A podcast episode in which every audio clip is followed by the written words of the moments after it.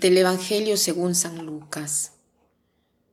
En aquel tiempo Jesús dijo a sus discípulos, los perseguirán y los apresarán, los llevarán a los tribunales y a la cárcel y los harán comparecer ante reyes y gobernantes por causa mía. Con esto ustedes darán testimonio de mí. Grábense bien que no tienen que preparar de antemano su defensa, porque yo les daré palabras sabias a las que no podrá resistir ni contradecir ningún adversario de ustedes. Los traicionarán hasta sus padres y hermanos, sus parientes y amigos.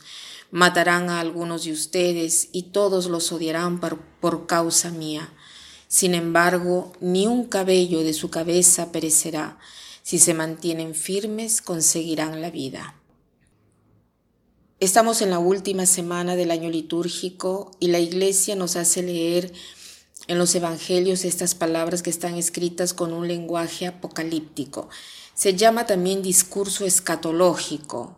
¿Qué cosa quiere decir escatológico? O sea, escatá en griego quiere decir la última realidad, la muerte, el juicio, el infierno, el paraíso, el purgatorio, el más allá.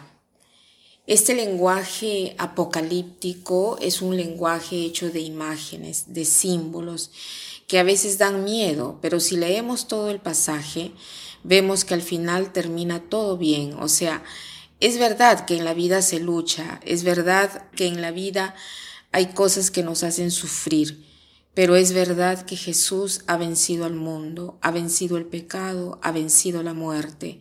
Esto es siempre una cosa que no debemos jamás olvidar. Aquí dice, los perseguirán y los apresarán, los llevarán a los tribunales y a la cárcel, y los harán comparecer ante reyes y gobernantes por causa mía. Con esto ustedes darán testimonio de mí. De repente que nos apresen, de repente aquí en Italia todavía no sucede. Pero sí sucede que tenemos ocasiones para dar testimonio y de tantos modos. El cristiano es marginado, es perseguido. El cristiano puede tener la oportunidad de dar testimonianza. Además, eh, en griego se dice que dar testimonio significa martirio. La palabra mártir quiere decir eh, dar testimonianza, ¿no? En este siglo, que nosotros estamos viviendo es el siglo que más eh, perseguidos y muertos ha tenido la iglesia, hemos tenido eh, por causa de la fe. Jesús nos dice una cosa, si se mantienen firmes conseguirán la vida. Y después dice, matarán a algunos de ustedes y todos los odiarán por causa mía, sin embargo ni un cabello de su cabeza perecerá.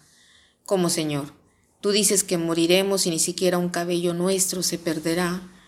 Parece una contradicción. O morimos o no morimos. Y si morimos, todo se pierde. Pero aquí Jesús hace una diferencia increíble. Dice, la muerte no es perder, la muerte es ganar. En el lenguaje cristiano, el día de la muerte es el día del nacimiento, el dies natalis ni siquiera un cabello se perderá, o sea, que todo está bajo el control de Dios y si está presente la muerte, no es una pérdida, porque la muerte ha sido vencida. Entonces, quien muere vive y al final todos moriremos. No es tratando de no morir que tú salvas tu vida, sino que la salvas donándola, porque la vida es la vida de gracia, la vida de Dios que llena y que te da tanto gozo. Con vuestra perseverancia salvarán sus vidas. Perseverar.